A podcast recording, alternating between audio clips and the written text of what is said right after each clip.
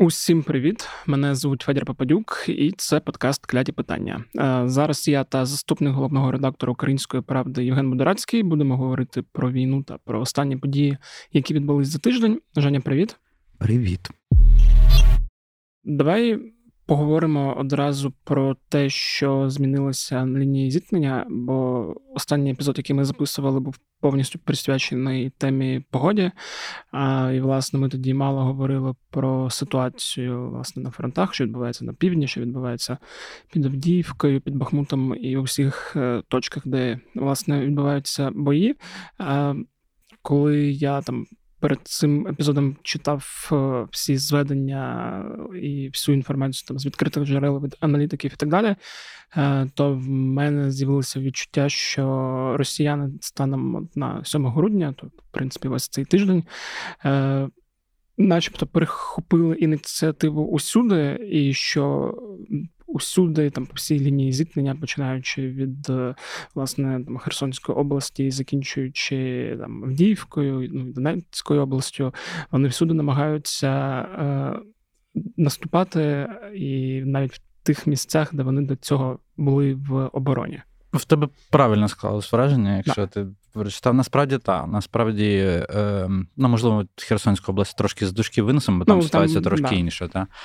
Але якщо брати по суті всі ділянки фронту, які е, постійно у нас е, в обговореннях, практично по всіх напрямках росіяни. Е, коротше, тут навіть навіть не росіяни, ми перейшли в оборону. Тобто росіяни наступають на всіх тих е, ділянках, які раніше були е, більше для нашого наступу, деякі з них. Та? Але на кожному з них там є певні відмінності в плані того, що вони ж вони наступають, якби не відтискають нас умовно від тих позицій, на яких ми наступали, а наступають на інших позиціях. Ну, фактично, це дуже добре видно на Бахмутському напрямку. Е, тому що ми говоримо, що в нас наступальні дії там в основному Кліщівка, Андріївка йдуть знизу, а в них е, вони вирішили наступати вище е, в районі Хромово-Богданівки на часів Яр з того боку. І наступають вони з різною інтенсивністю, з різною успішністю, але можна. Я не впевнений, що там це, напевно, більше саме військові будуть говорити, якщо говорити глобально, чи вони перехопили ініціативу. Але то, що вони наступають фактично на всіх ділянках фронту, які е, були інколи навіть підмороженими, або були такими, де були атакувальні контрактувальні дії з обох боків. Зараз ми вже спостерігаємо те, що більше атакують вони. Я не пам'ятаю, говорили ми про це колись чи ні. Здається, так. Про власне це поняття ініціативи, і як відбувається так, що одна сторона перехоплює, а інша втрачає. Бо, ну, власне, там, починаючи з квітня, навіть з початку травня коли ми почали наш контрнаступ, е, власне, ініціатива була на нашому боці. Ми вирішували, де будуть нанесені удари. Е, росіяни постійно вирішували е, реагувати. Як так відбувається там для тих, хто може не до кінця розуміє, що от цей момент.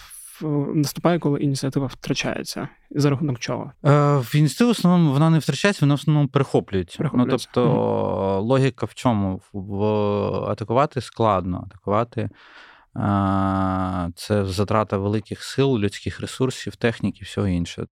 Тому потрібні певні паузи і перегрупування. Коли ці паузи і перегрупування е, стають довшими більш відчутними, то е, сторона, яка володіла ініціативою, може перейти в оборону. Тому що не встигає, умовно не встигає поповнити всі ресурси, якби видихнути, і для того, щоб е, підтримувати темп атак. Зараз ми якраз бачимо цей момент, коли ми не можемо підтримувати темп атак, який в нас був. А росіяни вже не стоять якби в обороні, а починають свої атакувальні дії. Наскільки їх вистачить, то ж велике питання, тому що. Тут треба говорити про те, наскільки в них є ресурсу для цього. Але ну, факт того, що вони, по суті, і на Лиманському, і на Куп'янському, і на Бахмутському, як я вже сказав, що і на Авдіївці, і на Мар'їнці, і на Роботиному, вони, по суті, десь вже наступають, е, десь перегруповуються для того, щоб наступати. Угу. Давай тоді підемо якось по ділянках, і ти розповіси, що яка ситуація там на кожному з напрямків, власне. Бо я розумію, там знову ж таки читаючи зведення, що зараз важко усюди. І там ми Абсолютно. постійно говоримо про те, що важко, і що ми не усвідомлюємо е, власне наскільки, що це слово важко, воно взагалі не описує всього, що відбувається. Ну, воно, в принципі, може не може описати того, що таке да. важко, тому що коли. А в тебе, умовно, певний дефіцит артилерії, про який в нас постійно вже зараз говорять. Так? І говорять, і е, наші бійці говорять, що починає трошки це ставати такою більш такою відчутною проблемою то, звісно, то тобі доводиться частіше якби сидіти в бліндажі або там отримувати такі вогневі вали, які можуть собі дозволити росіяни. А якщо говорити по ділянках, то в нас є Куп'янськ район Синківки, який важливий для росіян. Вони там пробують якісь е, вчиняти наступальні дії більш активні. Є Лиманський напрямок, Кремінна, там, де теж е, ми вже стали більш відчувати, то, що їхні якісь спроби порухатись. Є Бахмут, про який я вже згадав, про Богданівку, Часів Яри, Хромове.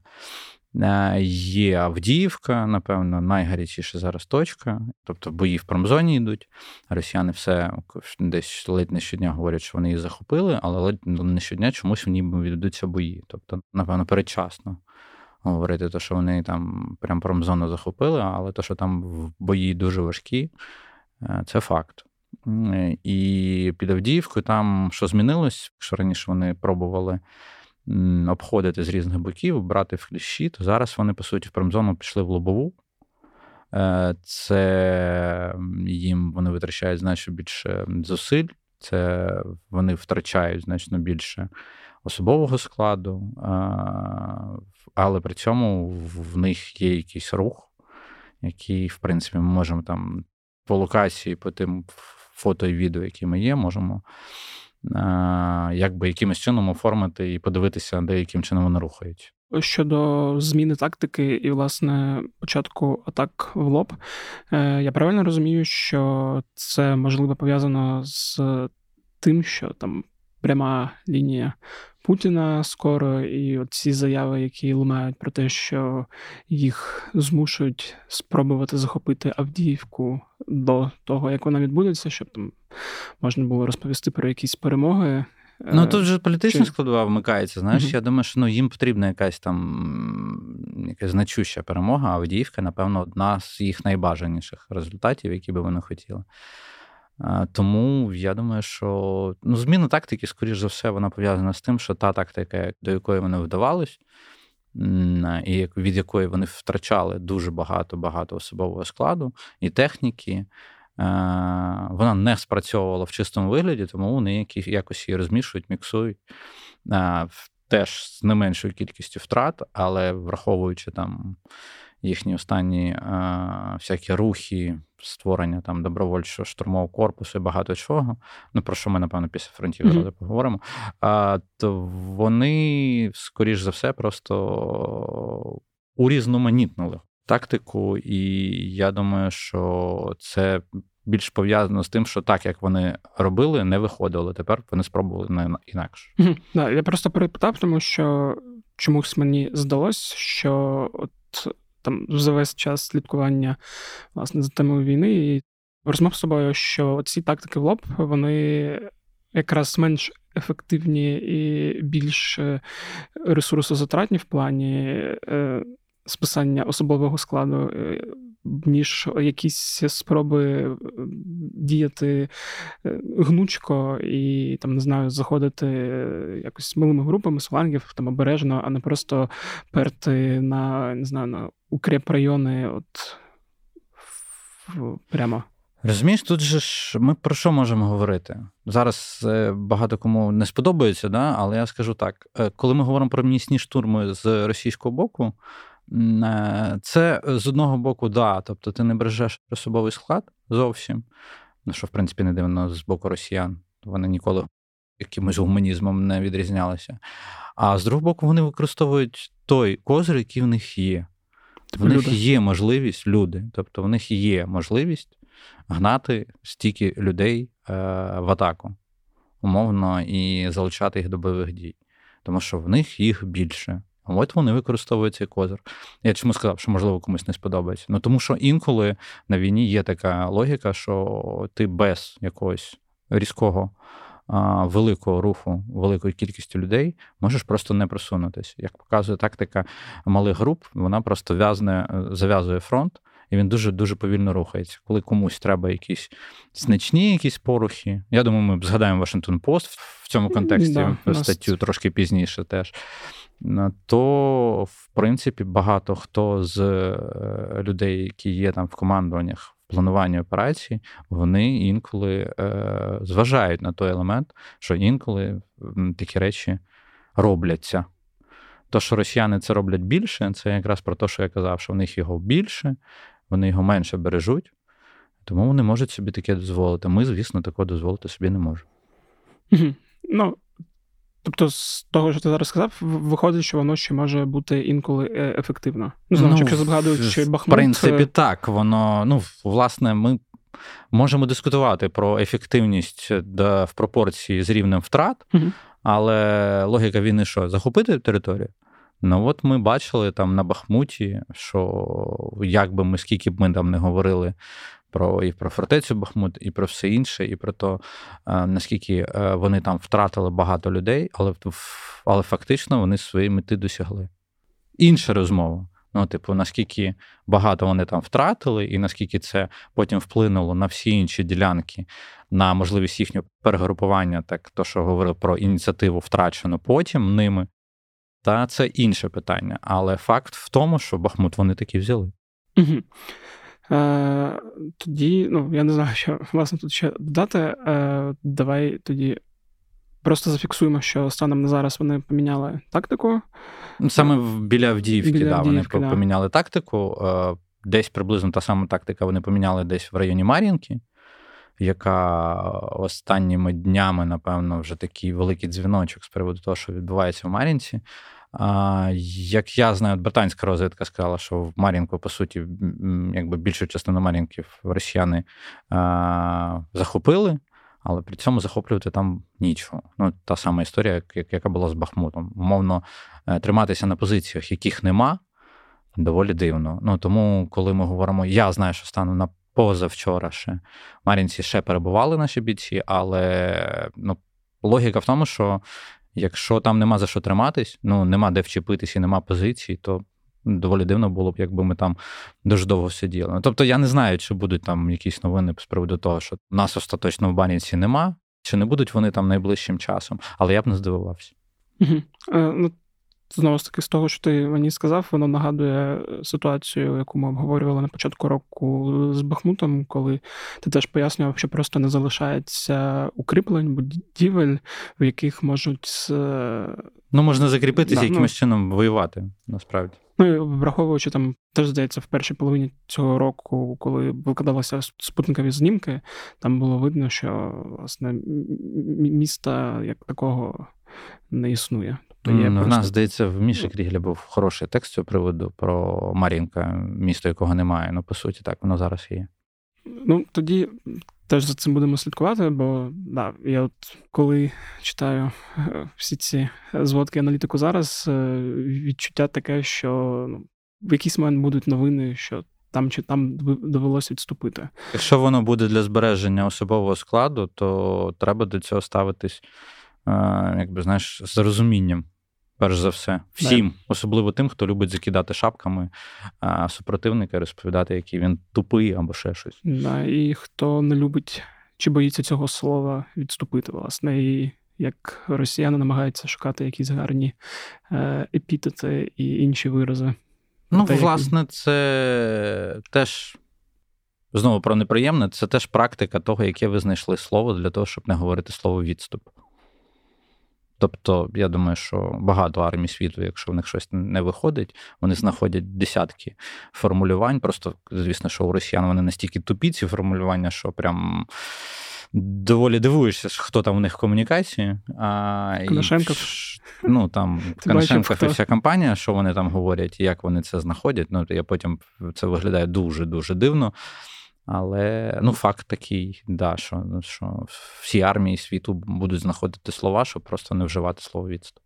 Ну, власне, тут, до речі, теж знову треба е, відправити тих, хто ще любить читати тексти до тексту Михайла Крігеля, який вийшов цього тижня, власне, про е, я забув, е, як він точно називався, там, власне, про Про дружній вогонь він називався теж вогонь. про комунікації, да, да, да, які інколи в нас дуже сильно кульгають, і в нас теж. Угу.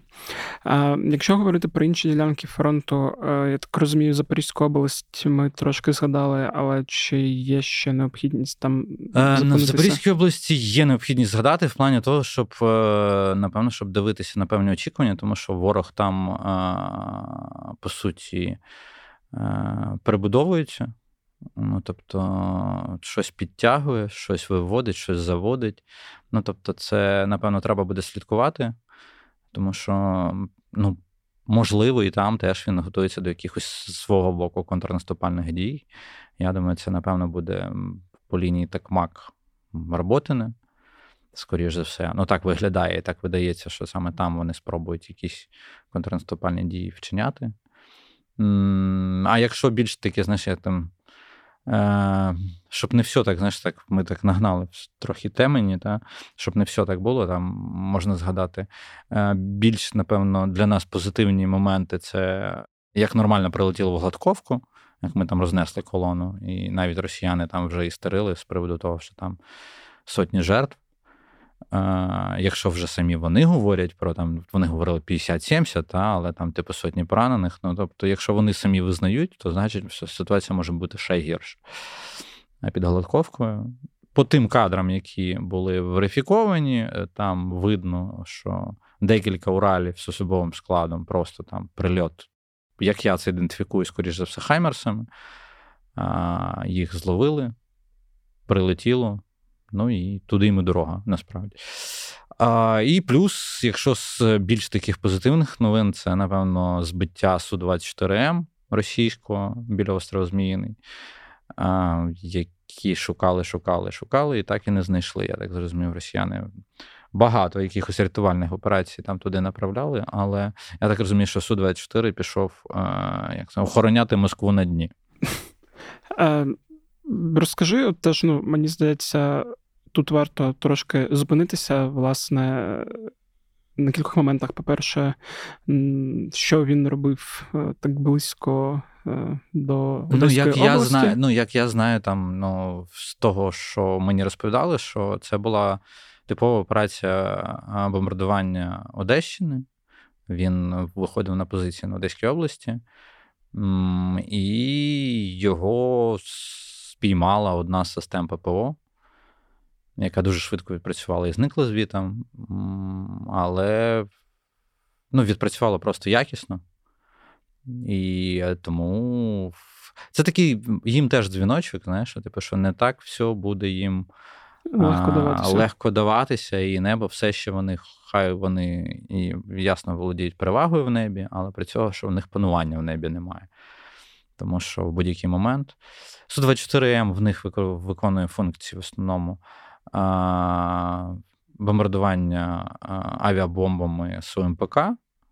Про які ми згадували. Це згадували, ну, це типа їхній аналог Джейдаму, ну, тобто з модулем а, наведення. Угу. Так. А, І тому, якщо в якийсь екіпаж ми збили, це дуже добра новина.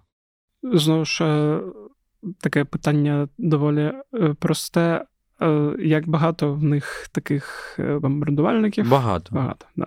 Просто. Ну, тобто, я от тут тут нічого хорошого. Тут Тут ж питання навіть не в. Коли ми говоримо про росіян, тут питання поки що на кількість не йде. Тобто mm-hmm. кількості у них вистачає. Питання, наскільки в них є екіпажу mm-hmm. для цієї всієї техніки. Тому що е, льотчики в армії це доволі така. Я не люблю слово елітна, та, але високоточна і. Е, для них, коротше, треба дуже багато підготовки, дуже довго готувати. Ну, Це такі, знаєш, як як хірургічна штука. Ну, Тобто є просто лікарі, а є хірурги, яких там треба. Теж І знову тут зараз хтось лікарів образиться або ще щось. Ні, ну мається на увазі, що типу, це доволі е- довго готуючись е- посада. І позиція, для якої треба довго-довго вчитись, і е, саме в екіпажі може бути в певний момент е, якийсь нюанс в плані того, що кількості бортів у них, на жаль, багато. Але тут питання, чи вистачить них е, бойових льотчиків якісних. Так розумію, на якісних теж варто робити акцент, бо неякісних може ще й вистачати. Ну, Ну, типу... Сорі, перепрошую, але в них е, цивільна авіація значно розвиненіша за нашу, тому умовно е, перекваліфікувати якогось цивільного пілота на військового. Ми це бачили і з нашого боку. Ну тобто, це достатньо розповсюджена практика. Просто тут же ж якої якості цей пілот, це вже зовсім інше питання. Угу. Е, Ну, да, я сподіваюся, що власне, після цього вони будуть менше літати там, де їм літати не потрібно. От Я ще в їхніх е, телеграм-каналах бачив розгони про те, що це був Петріот, е, по якому вони хотіли вдарити, але не змогли. Бо, Ну, скажімо, це була система ППО. Е, західного виробництва. Mm-hmm. Ну, я не думаю, що це прям, знаєш, Петріот був, чи Насам, чи IRIS-T. Це щось було таке, що наше використали якісно, mm-hmm. і його вже там нема, тому ми можемо спокійно тепер вже думати, чи то був Петріо, чи то був то. Я думаю, що повітряні сили там через певний час кажуть, що це було. Да. Ну просто теж цікавий момент, що е, там я просто думав, що якщо це так, тобто це означає, що власне Одеська область і оцей регіон він тепер краще захищений, а враховуючи те, як активно росіяни там після е, того, як вони зірвали зернову угоду і вийшли з неї, почали. І руйнувати і портову інфраструктуру, і ну, активніше поливати е, Одеську область і місто. Тобто е, є сподівання, що власне саме зараз якось. Е, підсилили цей регіон, а відповідно, значить, буде менше і бомбардувань, і краще ППО захищатиме і місто, і область. Будь-яке збиття е- борту, воно якби несе за собою наслідки. Наслідок це страх або просто переформатування е, поля діяльності. Ну, тобто, вони точно будуть робити роботу над помилками, а це означає, що певний момент в певному часі. Е, трошечки. Я не думаю, що це прям буде е, глобально якось, бо це один борт. Багато братів збивалося насправді за весь цей період. А, Тому, ну я думаю, як мінімум, вони висновки будуть робити і будуть трошки більш з якоюсь опаскою до того всього ставитись. Е, сподіваюся. І хотів ще поговорити про власне лівий берег Херсонщини. Ти сказав, що ну, тому що про це треба окремо яка ситуація там зараз? Бо знову ж таки, те, що я бачу, е, і те, що я читаю, я так зрозумів, що ну, нічого не помінялося в плані е, контролю тієї території, і в плані того, що росіяни активно скидають знову ж е, керовані авіабомби, поливають артилерією і. Ну, по факту, вони. Е, Вибивають, спочатку вони пробували це робити більше штурмовими групами артою просто. Mm-hmm. Зараз вони ще підключили авіацію повним ходом, хоча насправді в авіацію вони підключали і раніше, просто зараз це ще більш інтенсивніше, що, на жаль, е, дуже сильно відбувається на жителях правого берегу Херсонщини і Херсону. Кількість е, атак з використанням кабів просто вже зашкалює. Але якщо говорити про саме про там якусь ситуацію, я ж чому говорив, що лівий берег це окремо, ну тому що ну по суті ми там не наступали, як в чистому вигляді. Вони не можуть контрнаступати, тому що ми там і не наступали. Тобто це е, трошки іншого характеру операція. Тому, якщо говорити про плацдарми, які в нас там були, міні-плацдарми чи плацдарми, як хочете, люди можуть як хочуть називати, е, то ситуація з тим, що якби контроль над кринками вони не взяли. Тобто кринки все ще є наша присутність, і їм складно буде це зробити, якщо вони не будуть е, використовувати е, пішу компоненту піхотну або штурмову. Ну і це для них велика проблема, тому вони просто закидають бомбами в сподіванні того, що вони там все повибивають, і що нам не буде там за що чіплятись, і тоді їхні штурмовики і піхота значно легше будуть спрацьовувати по тим бійцям нашим, які там знаходяться. А якщо говорити власне про неприємне, то наскільки їхні сподівання ну, виправдані чи ні? Бо знову ж таки усвідомлюючи те, що там от є якась ділянка, є там якісь укріплення, і на тебе там кожного дня сипеться е, купа авіабомб. Е, ну тобто, я думаю, нема дня, коли з нашого боку нема втрат через це. Тобто, враховуючи, що в той вал, який там є. Чи може їхня тактика їм якраз дозволити. Ну тут питання ж трошки ширше стоїть. От тепер, якщо я казав тут глобально, ну типу там була глобальна, але лівий берег окремо, то тепер можна знову вернутися до трошки ширше. Тип, що що ми там робимо на лівому березі? Ми ж не просто е, чіпляємось для того, щоб там щось перекинути от зараз в перспективу. Бо ми про це говорили, і всі е, приблизно собі усвідомлюють, що таке Дніпро, як через нього перекидати техніку в умовах, коли в тебе розвідка всюди, і в тебе дрони висять всюди, і це зробити якимось якимось чином. Приховано неможливо. Ну, якби непомітно неможливо. Та? Тобто, умовно, це використовується як відтягування їхніх сил з певних напрямків. От якщо, от я так розумію, що коли стане зовсім складно, то будуть просто оцінювати на е, рівень якраз цієї пропорційності, пропорційності е, необхідності продовжити знаходитись там, або навпаки, е, там, я не знаю, там полишити ті позиції. Хоча я думаю, що навряд наших, наші бійці дуже сильно хочуть полишати ті позиції, які вони закріпили достатньо там вже тривалий час. Ми говоримо про лівий берег Херсонської області. Тому я думаю, це все залежить виключно від того, що буде говорити військове командування, і наскільки ресурсу і сил буде вистачати нашій морській піхоті, ну і там 124-й бригаді тероборони Херсонської, яка теж там воює. Ну тобто, все буде залежати від умов е, більш широкого столу, широкої карти. Угу. Тобто, в даний момент, якщо бійці виконують там умовно такий, якби такий відволікаючий фактор з одного боку, да? але з перспективою того, що можна може запалити і, ну, і фітіль, і, і на лівому березі Херсонщини, про що постійно мають пам'ятати росіяни.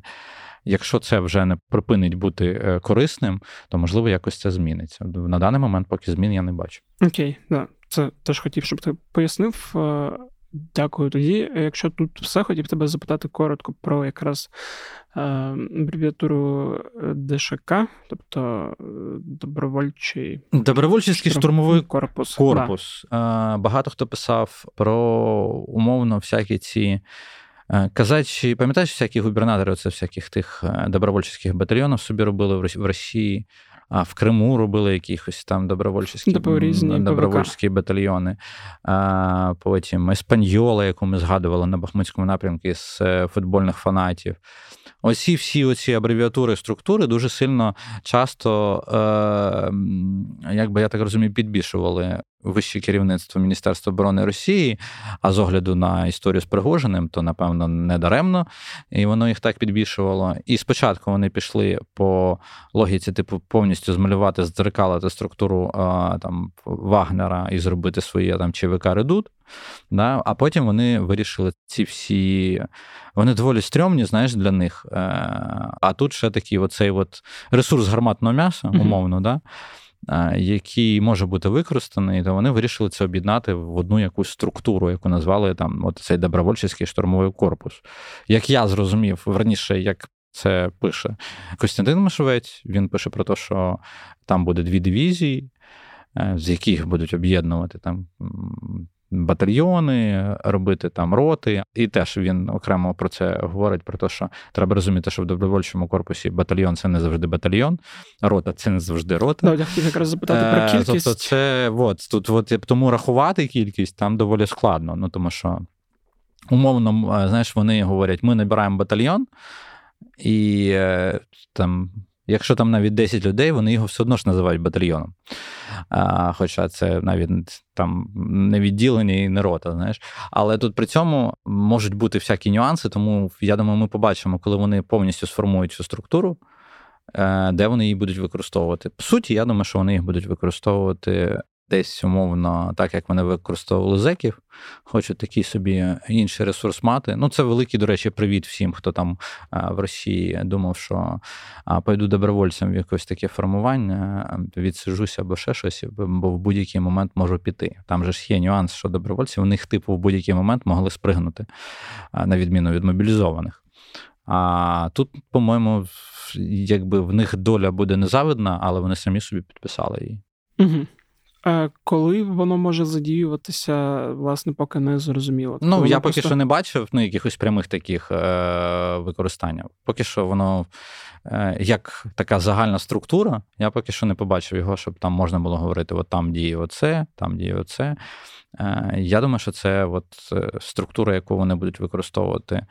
Вони ж використовують ці всі добровольчі зараз на різних ділянках фронту, але я просто е, відчуваю, що керування всіма всіма цими там підрозділами, батальйонами, цими всіми добровольчими, цей весь хаос, який там є. Вони хочуть його якимось чином впорядкувати і підпорядкувати Міністерство оборони. Ну от коли Міністерство оборони їхнє повністю забере ці е, важелі управління, от тоді ми, напевно, і побачимо там якісь знову умовно е, більш такі показові і явні речі, як от використання Вагнером там зеків, я думаю, що ми і, скоріш за все, і побачимо цей ДШК десь теж в якомусь такому явному використанні, коли ми їх будемо бачити багато, скоріш за все, на штурмах якихось таких складних позицій. Умовно, умовно, да, умовно, вони могли з'явитись десь в, в, Авдіївці під час якоїсь лобової атаки. Угу. Зрозуміло, ну тоді, власне, будемо слідкувати і за цією темою також. Давай поговоримо тепер, власне, про текст е, з Washington Post, е, про контрнаступ, про те, що пішло так, що пішло не так, і все, що взагалі написано в тому тексті. Я не знаю, чи всі, хто нас зараз слухає, дивиться його, читали. Я думаю, ти можеш по пунктах просто його розкладати. Я я можу тобі говорити Я хотів взагалі хотів запитати тебе загальне враження, бо в мене було загальне враження, що це дуже схоже на правду. Це, до речі, про питання. Ну я маю на увазі, що саме так е, про це говорять. Тобто, в нас е, дуже часто читачі, глядачі, слухачі роблять певні висновки. Це, до речі, і про наш текст. Я про нього не буду говорити, тому що ну мені е, здається, Рома Романюк вчора на я думаю, що і, і Рома Романюк, сказав. і Рома Кравець вони розкажуть, як це е, як іде робота з джерелами, тим більше під час війни. Та нас всіх е, тригерить слово джерела, але скажіть мені, покажіть мені того військового, який напряму скаже, то що не зовсім приємно комусь буде чути. Або покажіть мені політика, який буде так само це робити, і ще й буде підписувати своїм власним іменем. Ну, я думаю, ти і я можемо навіть розповісти, бо там до того, як я займався подкастами, я в економічній правді працював тексти, писав і теж ходив на якісь обзереки, і я пам'ятаю, от як воно буває, коли тобі. Якийсь міністр чи його заступник щось розповідає при всіх, і яка це радужна історія. А потім, коли ти приходиш до нього один на один чи з колегою, як повністю міняється тональність, але він тобі не може розповісти так само типу, під своїм ім'ям, тому що є ще якась політична ця гра, і він там розуміє, що його за таке через якийсь час відсторонять. Ну от саме тому я би от е, дуже радив би просто сприймати це як факт, який вам виклали. Та? Наскільки там. Е, дуже часто журналісти е, справді ці джерела мають і дивіться на цю картинку, саме на картинку, а не на то, типу, як в якій тональності що може бути сказано. Власне, про це текст Washington Post. Я з багатьма речами, які там написані, 100% не згоден, але це зовсім не означає, що цього не могло бути. Тому, напевно, давай про нього поговоримо більш докладно. Да, ну от е, з того, що я там читав е, в переказі, там як ми це зробили новину, е, в мене було відчуття, що фактаж там з одного боку він теж викладений, скоріш за все, таким, як яким воно було, е, було питання до формулювань і якихось е, е, кутів, як вони там, західні журналісти, і, скоріш за все, західні посадовці, з якими вони спілкувалися, дивилися на наш контрнаступ, і це виглядало таким чином, що вони на нас намагалися якось спихнути ну, провину за те, що цього не відбулося. Ну, давай до суті, давай. Да, давай ну, власне, давай ну, спочатку, що вони пишуть, що був план, там, згідно з яким пропонувалося, що. Е, великою е, там. Як це називається, броньованим кулаком в одному місці. Це місце якраз розумію, там ну, Запорізькій області. Ну, я так розумію, що це роботи, не воно так і було. Так. Е, буде дуже швидка операція з прориву, і яка мала призвести до того, що фронт буде прорваний, і, власне, буде перерізана ця. Тобто ми вийдемо до власне кримських перешейків.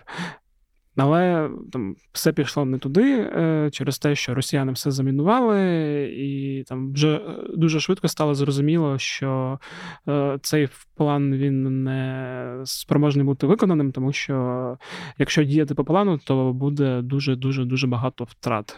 Які ми собі дозволимо. О, там, знаєш, там, напевно, треба буде оце. Не забудь, щоб uh-huh. щоб там був лінк на цей текст, да. щоб люди розуміли, про що ми говоримо в цілому, тому що там по пунктах доволі складно буде розписувати.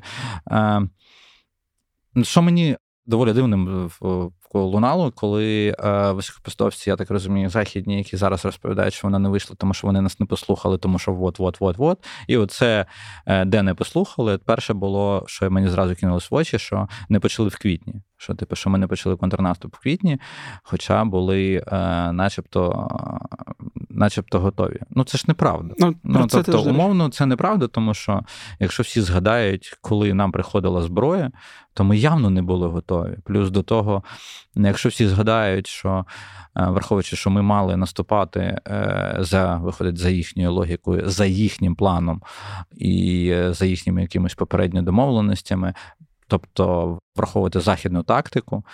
Переважно якраз бійцями, типу, які вже проходили там обкатку на заході, якраз тоді. Та? Якщо це все мало відбуватись, то, по-перше, обкатка ще тоді не закінчилась, зброя ще тоді вся не прийшла.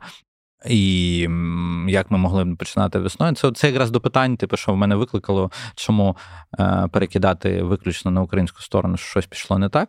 Ну, по-перше, в принципі, це не вони наступають, не ну, типу, не, не їм розповідати, не вони втрачають людей, не, не в них приходять похоронки кожен день додому. Тому там, по-перше, той тон, який там був інколи покладений, він мене трошки тригерив, але при цьому окей. Ну, типу, вони е, перед своїми платниками податків теж мусять якимось чином звітувати, тому що вони нам дають багато грошей, зброї і всього іншого. Окей.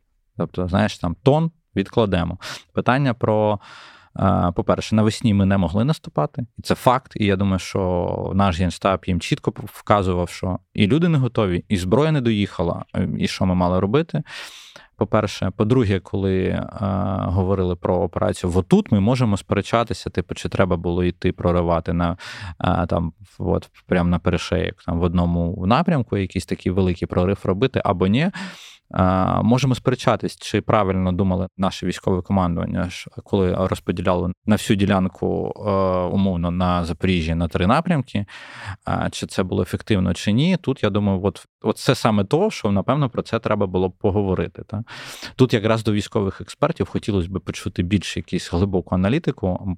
Поки що після Вашингтон Посту я бачу тільки такі е, емоційні відповіді. Хотілося б, щоб трошки все так знаєш вляглось і почитати нормальну аналітику з цього приводу, яка покаже плюси і мінуси того, як це робилось. Хоча.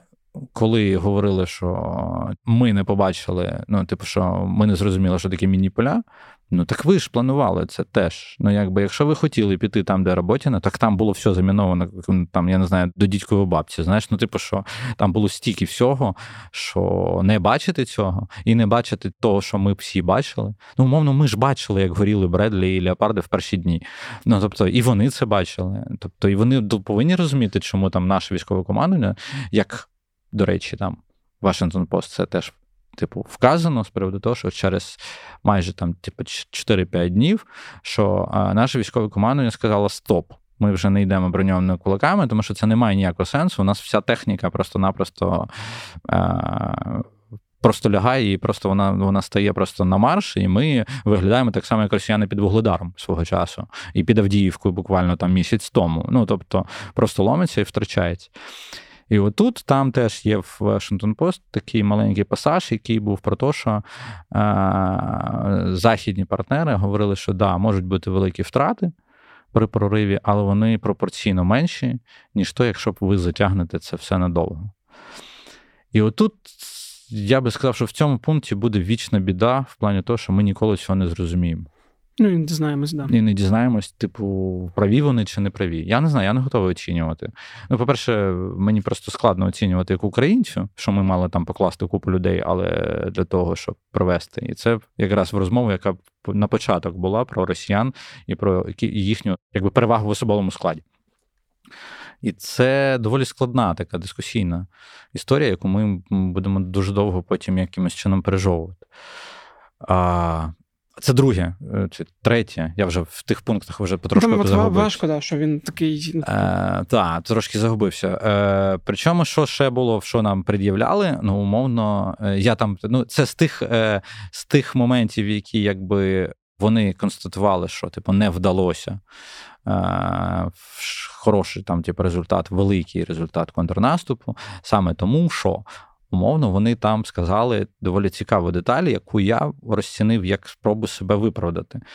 Ну, це ну, там про весну там я вже згадував, і там було про те, що сильні е, бригади, якби не були сильні старі бригади, не були задіяні в наступі на Запоріжжі, е, а були задіяні е, новосформовані бригади.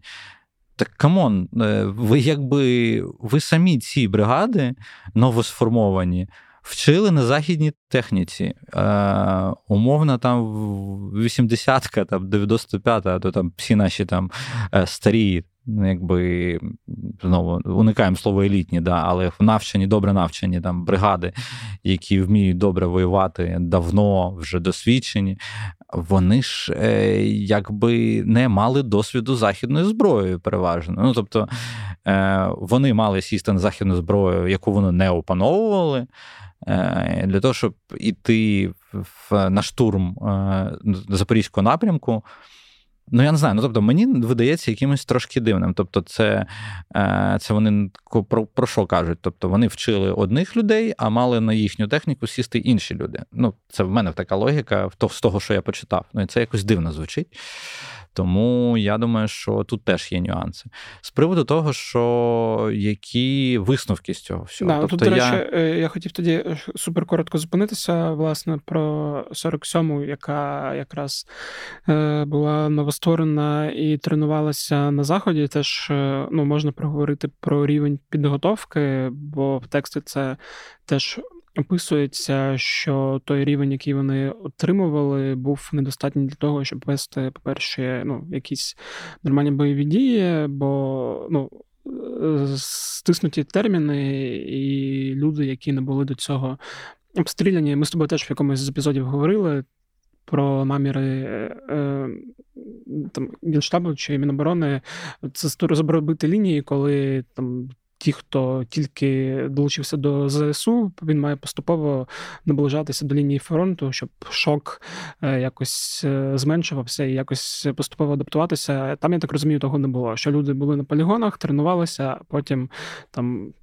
Тудим-сюдим, і от ви вже під умовним роботіним е, маєте їхати, а там ну, а там реальна війна. Ну там не зовсім так, але ну, ну якщо спрощувати, ну, так. Я, так. Ну, Тому що 47 бувало. Ага. Насправді, ну там в певних е, місцях, я пам'ятаю, хлопців 47 які потрапляли і під обстріли трошки раніше. Тобто їх не зразу, прям, знаєш, там, типу, от як ти кажеш, не прям з полігона зразу на роботі, але можливо недостатньо. Ну, явно, що типу, там що це недостатньо було для того, щоб уникнути пер першого шоку, який там був. Коли росіяни почали насипати, да, друга складова це Теж здається, там в тексті про це є, що е, нерозуміння американських інструкторів, ну взагалі західних інструкторів е, нових реалій сучасної війни, яка ведеться в Україні, власне, активного використання там ну, умовних мавіків і розвідувальних квадрокоптерів це одна справа, там навіть те, що вони тільки зараз починають усвідомлювати FPV як явище, і таким речам вони теж не вчили ніяк цього використовувати, е, ніяк від цього захищатися. Це теж е, мало певний ефект. бо... Ну, скажімо так, коли я рік тому був е, на навчаннях наших бійців в Британії, я не бачив ударних дронів в тестовому режимі, коли вчили нашу піхоту. Можливо, я не в той день зайшов, можливо, я не там не ту частину побачив, можливо, не тих е, не тих бійців яких саме цьому тренували. Я не можу сказати, тому що я бачив там буквально фрагментарно. Але фрагментарно я бачив умовно використання стандартної історії, яка була в нас на Донбасі. Тобто пташка висить, пташка проблема, на пташку треба реагувати. Все. Ну, тобто іншого чогось, але типу, бій продовжується. Ну я не впевнений, що саме так зараз це відбувається. Що це просто пташка висить, і це прям саме так. Ну, типу, просто що от один фактор. Факторів значно більше, і безпілотники значно більше е, грають роль, аніж е, подумали на заході. Я думаю, що от в цьому моменті, скоріше за все, е, воно відповідає дійсності. Я, в принципі, так як я і сказав, що думаю, що треба сприймати цю статтю саме як спробу журналістів розібратися. Ну, навряд Вашингтон Пост хотів прям зробити якусь е, там, знаєш, типа. Якусь підставу для нас або ще щось, типу, щоб всі тут розсварилися. Це знову про те, що про що журналістика і про що е, взагалі все. Ну тобто, умовно, е, як це називається, всі все розуміють, в плані того, що е, явно цілі контрнаступу, які були поставлені спочатку, не були досягнуті, е, але всі намагаються. Знаєш, типу, не зважати на помилки і не робити роботу над помилками. Ну, от я те саме хотів сказати, що мені здається, що є якась спроба ну там між не журналістів, а джерел е, перекласти відповідальність одне на один одного. одного. Ну, по суті, да, типу, захід прикладає і... відповідальність на нас. А нам доводиться відбиватись. І е, через це просто створюється якась додаткова агресія, ну, роздратування, що ви е, винуваті, ви нам е, зброю вчасно не дали. Там Ми планували операцію таку складну без авіації, чого б ви б не робили. Ну, там Зброї менше, ніж потрібно, ви не втрачаєте людей, ні ви ні ви винні, бо ви пішли не так. Але по факту, мені здається, логічніше було б. Ну, я сподіваюся, це якось там кула ну, робиться, що сісти просто спокійно, е, без емоцій, і спробувати зрозуміти, що пішло не так, і як це виправити, щоб цього не було в подальшому, і провести роботу над помилками, і визнати, що да, були прорахунки з обох сторін.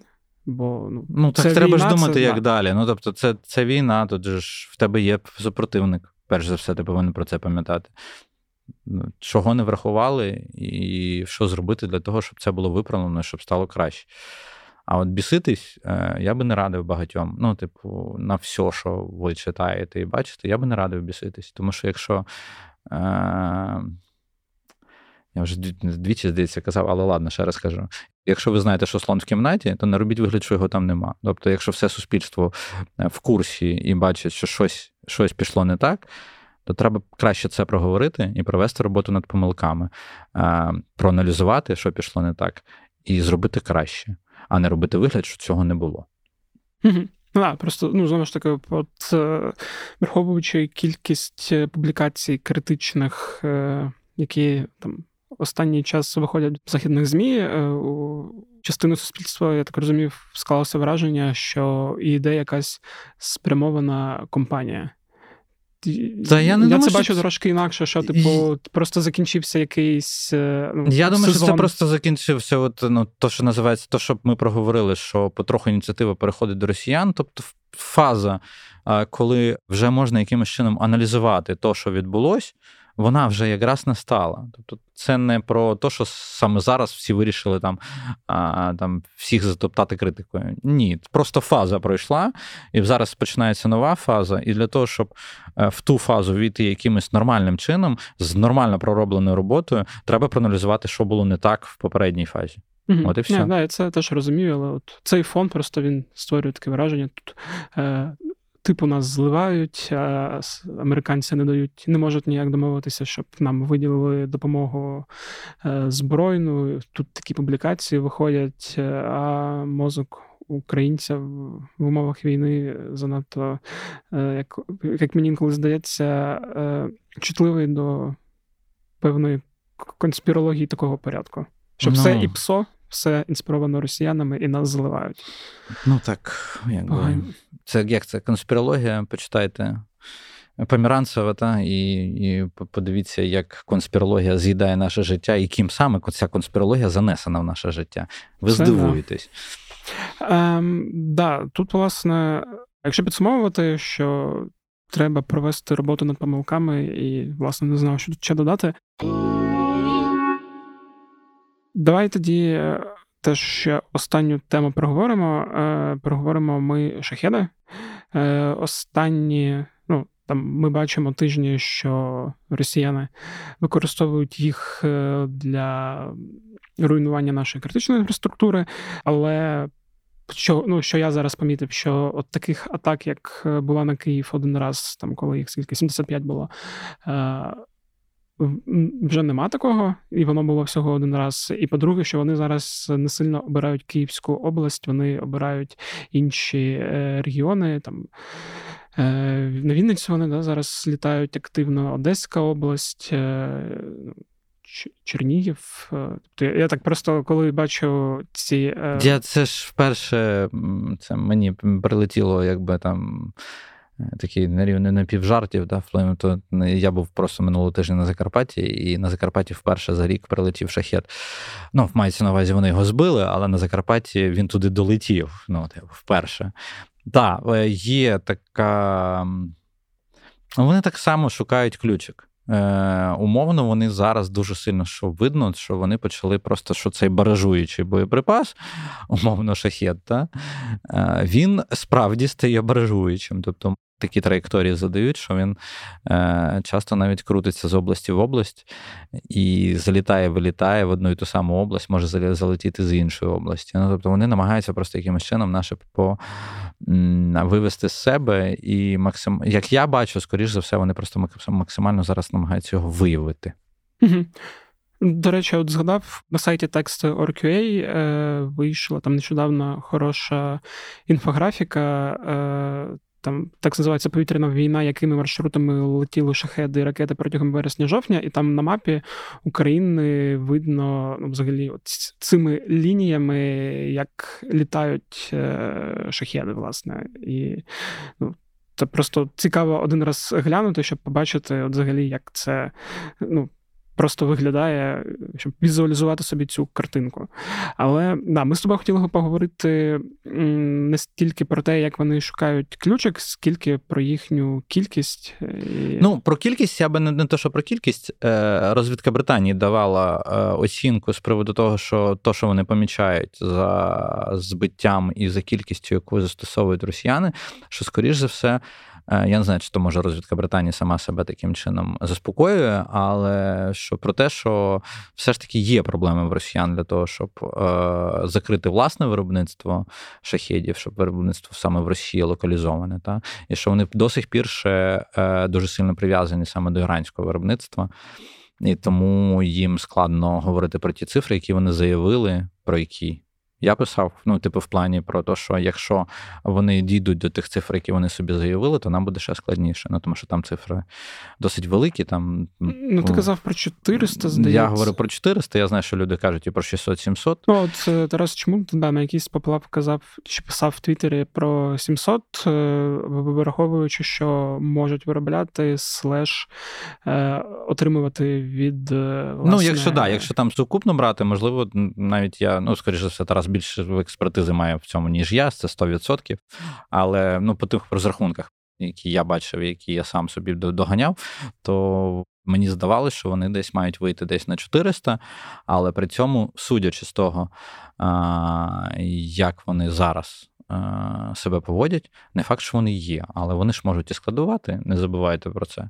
Ну, Тому що для тактику це ж може бути просто певним етапом чогось, е, чого вони, е, як далі вони будуть працювати. Тобто вони комбінують, шукають ключик, от коли вони, напевно, коли вони подумають, що вони його знайшли, ми можемо побачити все, що завгодно. Ну, в тому числі і не забувайте про ті ракети, яких вони давно не пуляють. Я маю на увазі далекобійних саме ракет, там не Х-31, не щось таке, що там в найближчій області вони можуть долетіти, а саме таке, що може долетіти в глиб країни дуже далеко. І Ми цього не бачимо фактично з в вересні, здається. Mm-hmm. Ну, тобто, десь з кінця вересня ми ще не бачимо. Тому я думаю, що ну, масово, я думаю, що десь там воно проскакувало. Ну, іскандери вони там пускали в певні місця, але це не було масово, і ми, не бачили якоїсь такої масової атаки. Ну, я думаю, українці, ну. Як і я в тому числі, живуть зараз і порівнюють з попереднім роком. Ну, з попереднім роком, коли да, коли були великі е, мас, масовані атаки. І е, тут я скоріше знаєш про те, що. От британська розвідка побачила, що, по-перше, ну вони знову е, єдине, що вони, мені здається, дуже сильно спрощують, коли говорять, що типу, що е, іранські білі, а російські чорні. Ну, мені здається, що це прям зовсім спрощення, і, скоріше за все, це так не працює. А там, скоріше, треба дивитись по середниці, по тому, що падає, але це, напевно, знає наша поліція і наші Збройні Сили України. Ну, тому ж поліція в основному їх збирає, а Збройні сили якимось чином це все, ну, скоріше все, повітряні сили, та, які в цьому аналізують. Для того, щоб розуміти, е, як правильно е, формувати роботу ППО. І от про ППО окремо я хотів згадати, тому що а, цього тижня, здається, Таймс написав про те, що нам була передана певна партія ракет Мартлет. Така доволі а, цікава ракета, яка може використовуватись на на стормерах. Це теж е, це ЗРК британські, які теж нам колись були передані. І вона цікава тим, що вона діє за функцією лазерного стеження, а не інфрачервоної автонаведення, та самонаведення. І це краще, тому що доганяти краще е, саме шахеди, умовно. Е, і лазерне стеження саме по собі вона не передбачає там радіолокаційної якихось речей, і виявляти складніше. Тому, якщо вони є, якщо нам їх передали, це доволі класна штука, тому що ну я не знаю, якщо хтось тут знову, якщо спеціалісти мене почують, то вони скажуть: ну да-да-да, розказуй, розказуй. А ті, хто не розуміють, от ті, хто не розуміють, я скажу трошки полегше, облегшений варіант, не такий спеціалізований. А умовно, якщо ви колись бачили на відео, як працює стугна і корсар, ну, тобто як доводять і доганяють е, танки або там бронетехніку якусь е, росіян з стугни або з корсара. От приблизно е, десь от е, логіка така, майже така, з лазерним стеженням, працює з ракетами Мартлет. І я думаю, що якщо їх нам дадуть в хорошій кількості, то це буде дуже помічне нам в боротьбі з шахедами. Ну, сподіваюся, так. Ну і власне теж нагадую регулярно про це, що. По ідеї цього року ситуація має бути трошки кращою, ще й за рахунок того, що там на ті там буки С-300, що в нас стоять без ракет, змогли прикрутити і також да, і зробити. Певних Франкенштейнів, які працюють на нас так. і доволі вдало. І це теж хороше підсилення, і... але все одно, типу, нам треба більше ППО і. Нам треба більше всього. І ми це говоримо всього. постійно. Да. Шкода, що е, сенатори американські цього не можуть почути і такі, да, щось ми загнались, треба все ж таки проголосувати той пакет і виділити стільки Україні, скільки їй потрібно. Е, Так, ну на цьому все. Е, Ківа умір і хрен з ним. Так, Ми... собаці, собача смерть. Я навіть обговорювати не хочу, тому що там, як це, ну, гавкало і гавкало. Да. Просто вчора трошки було е, радості у людей. Людям треба інколи давати свято. А, Дякую, пане Євгене. Е, за те, що все розповіли, та, е, як завжди, коротко та лаконічно розклали. Е, сподіваюсь, наступного тижня буде багато приємного для обговорення. Хоча, враховуючи ситуацію, ну, прям про суперприємне, на жаль. Мріяти не доводиться, бо ситуація... Та мріяти можна тут ну, питання, чи ми говоримо про реальність чи про мрії? Е, ми про реальність мрії то до телемарафону. Ладно, дякую. Ось такий от вийшов епізод.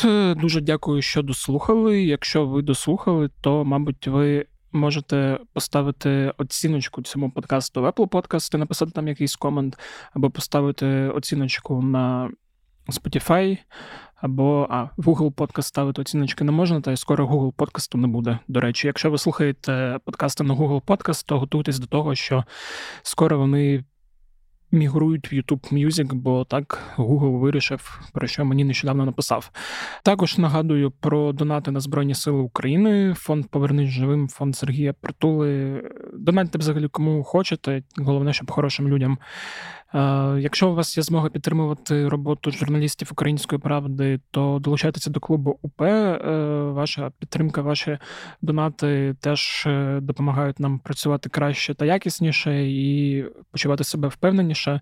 Ну і плюс, якщо ви підтримуєте українську правду, підписуєтесь там на рік, то ви отримуєте додаткові бонуси, всякий мерч і можливість спілкуватися з редакцією час від часу. Нагадую про розділ. З подкастами на українській правді там є багато різних подкастів. Може знайдете для себе щось цікаве та те, що вам буде подобатися, окрім клятих питань. Е, на цьому все. З вами був Федір Попадюк. Ще раз нагадую, якщо у вас є теми та пропозиції, то кидайте їх по лінку, який буде в описі цього подкасту. Ну а я з вами прощаюся. Бувайте здорові!